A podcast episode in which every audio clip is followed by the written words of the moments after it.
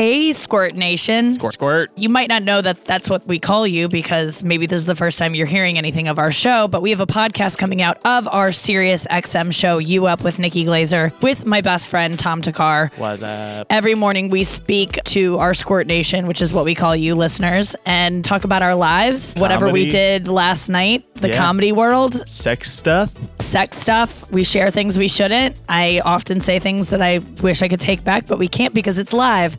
And every week on Friday, you will get a condensed version of the best moments of the week of the show. We're just going to be talking about what it's like to live in New York City as comedians and be people that are trying to be happy, but sometimes aren't. And we'll make jokes, we'll take calls, and we're going to have fun guests dropping by all the time. Not only comedians, but celebrities. Jennifer Lawrence might drop in the room. That's happened before. It could happen again. We have a really good time. This is like literally the best thing I do all week with my time, and I want you to sit in and listen on it. Tom, you asked me the other day what I do for fun. This is it. Literally, this is it. Hell yeah, me too. And uh, masturbate.